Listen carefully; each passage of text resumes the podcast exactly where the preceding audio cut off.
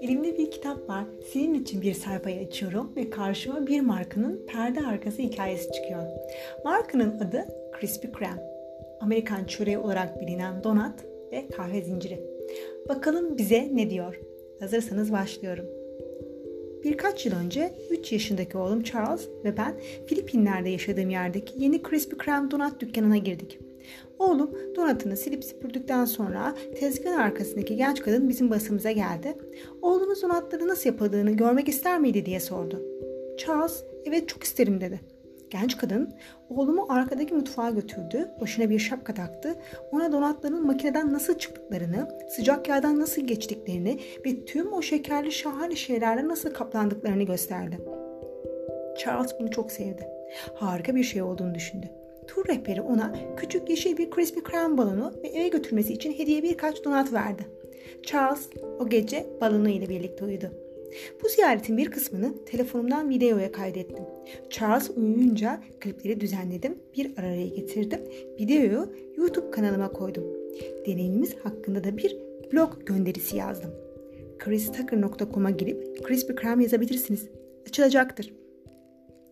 İnsanlar olumlu deneyimlerdense olumsuz olanlardan bahsetmeye daha eğilimlilerdir. Bu hiç de hoş değil. Müşteri hizmetlerini bu şekilde kullanırız. Onlarla kızgın ve üzgün olduğumuzda konuşuruz. Ama mutlu olduğumuzda konuşmayız. Bizim durumumuzda ben çok iyi bir müşteri hizmetleri deneyimi yaşadığımızdan bahsettim. Tweet attım. Yatağa yattım. Ertesi sabah uyandığımda Birleşik Devletler'deki Krispy Kreme'den bir yanıt almıştım. Bu harika video için teşekkür ederiz. Deniz aşırı cubelerimizden birinde keyifli vakit geçirdiğiniz için memnunuz. Çok şaşırmıştım. Ama Krispy Kreme'in blog gönderimindeki videoyu ülkedeki bayilik eğitimlerinde kullandıklarını öğrendiğimde daha da şaşırdım. Burayı iyi dinlemelisin. Bizim Krispy Kreme rehberimiz olan genç kadın şu an ziyaret ettiğimiz şubenin müdürlüğünü yapıyor. Onun şu an müdür olması tesadüf değil önemsediği için terfi aldı.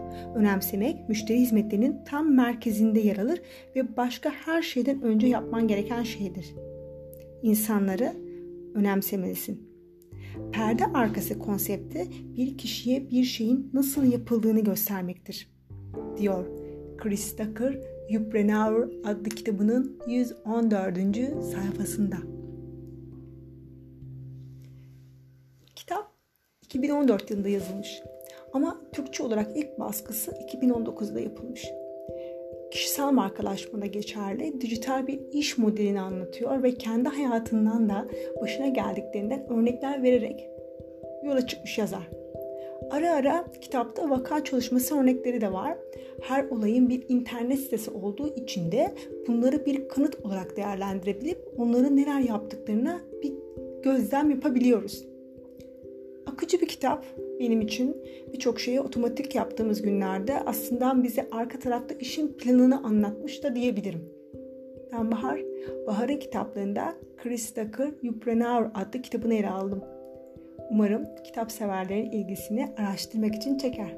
Hoşçakalın.